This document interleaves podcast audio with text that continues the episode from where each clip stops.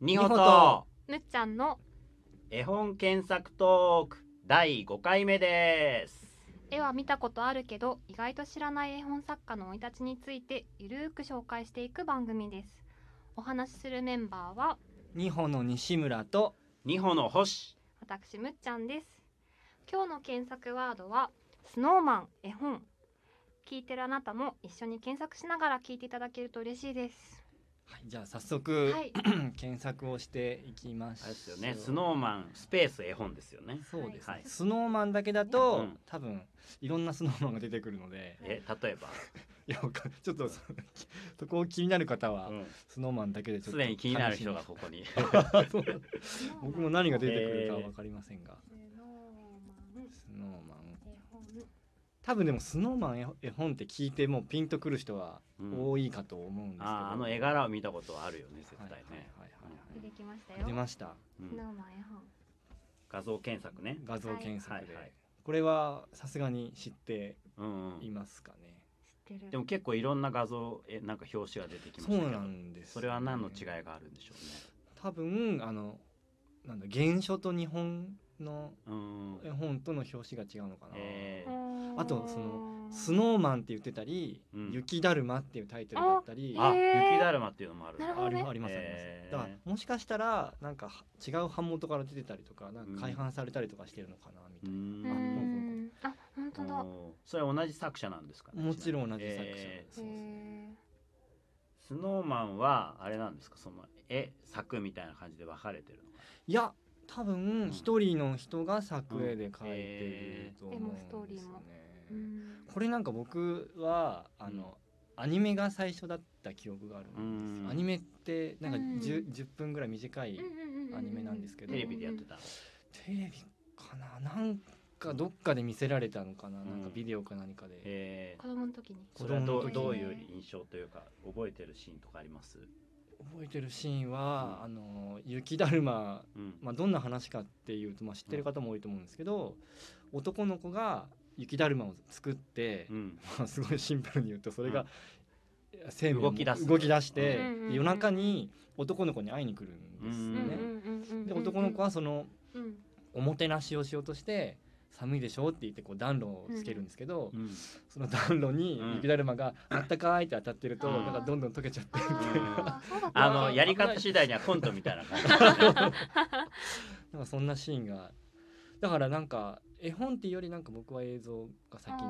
ありましたねうん。印象でしかもこうセリフが確かなくて音楽だけで、ううんんうんうんうんうん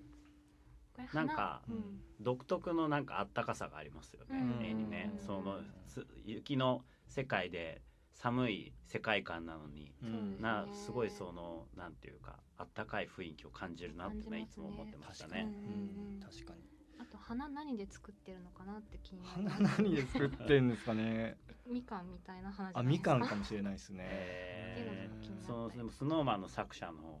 ね国に国はどういう柑橘系のものをよく食あべーらはれいるはいはいはいはいどこの国の人ちなみにうんこのスノーマンを今日うんテーマに持ってきてくださったのはうんうんむっちゃんなんですあけはいど、はいはいさ作あそうなん者ですね作者はもともと知ってたんですか知らないです知らないです作者の名前も知らなかったです知からないスノーマンだけを知っていたそうしかも「スノーマンっていうタイトルすらあやふやでなんかあの絵へうんへーそこからどうやってスノーマンにたどり着いたのどうやって調べたんですかねあの絵って難しいまよあでもね雪具体的な絵持ってたらあれだけど ね。なんかでもなんどうやって調べたんだろうな雪だるま絵本とかですかああなるねほどねさすがにそういう感じでねーうんうんうんでえこれが出てきてえスノなるほどーマンっていうんだったみたいちなみにこの作者はもうタイトルあし画像を見るとわかると思うんですけど、なうんレイモンド・ブリッグスああそうだあ知ってますレイモンドド・ブリッグス、レイモンドブリックスはいちょっとこれをあじゃあスノーマンを、はいえーっと画像検索じゃなくて、はい普通のすべての検はい索で、はいはいウィキペディアってないですかねスノーマンのウィキペディアありましたあったそれのあそこにスノーマンは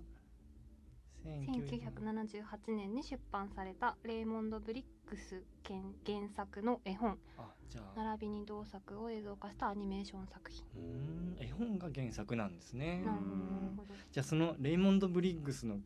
リンクをちょっとポチッと気になる気になる他の 作品が気になるぞはいあじゃあちょっとなぜかれレイモンド・ブリックスなんかよく知ってる気があすそうるなんですかそうなんだへえそれは他の作品を見たらああーってなる気がするぞあーうんうんうんうんうんうん今私たちレイモンド・ブリックスのウィキにたどり着きまはい、した、ははいいレーモンド・ブリックス1934年1月18日生まれうんまだ85歳で生きてらっしゃるああ本当だご存命イギリスのイラストレーター漫画家うん作漫画家家イギリスなんですね、うんうんうん大人向け作品と子供向け作品の双方で大きな成功を収めたうーというんことですね。なんか漫画家ってありますけど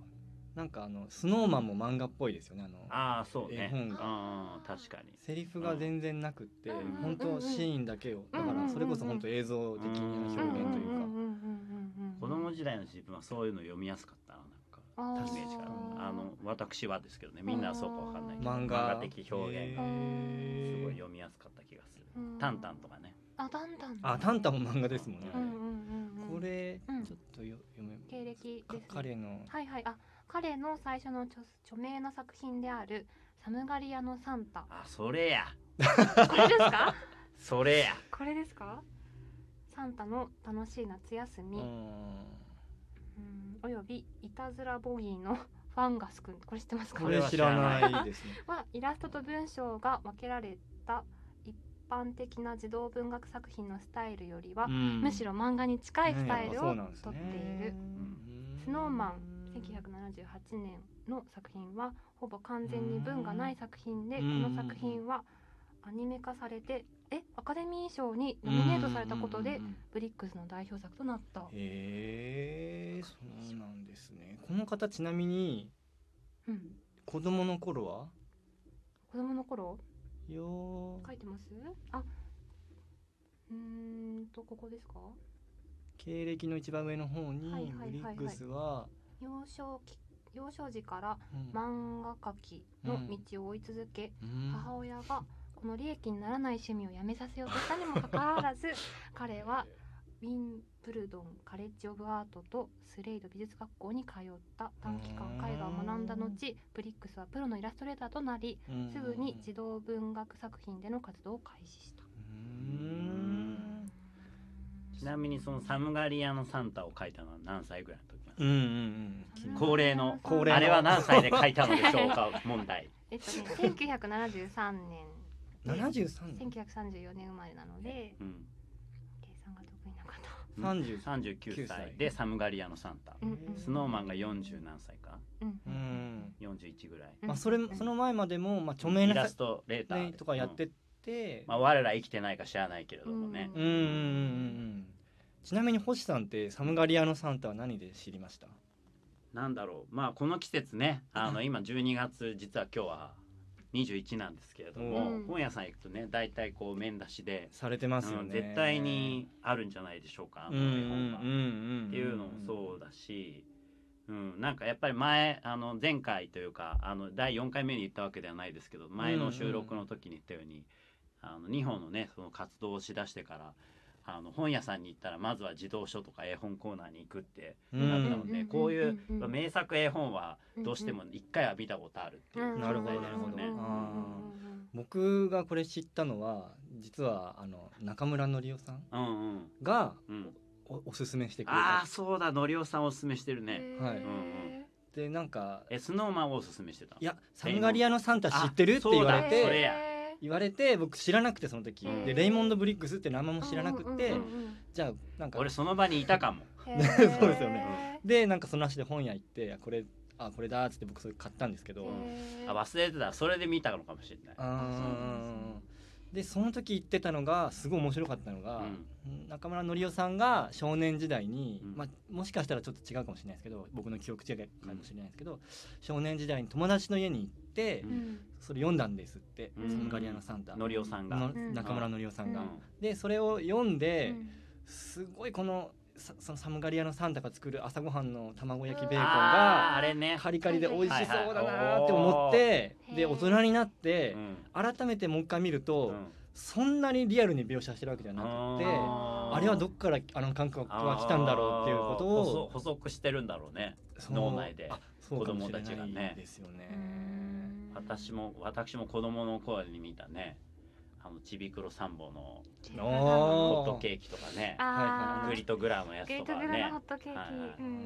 定番ですけど、はいははいいじゃあここでちょっと、はいサムガリアのサンタクロースはいではい検索はいしてちょっと画像をはい一緒に見てみようかなとは思いうんではすいけどはいはいはい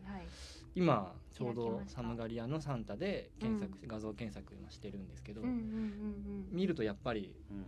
もうもろ漫画ですよねこそれうねああその中面ね中面表紙だけといういうよりね、はい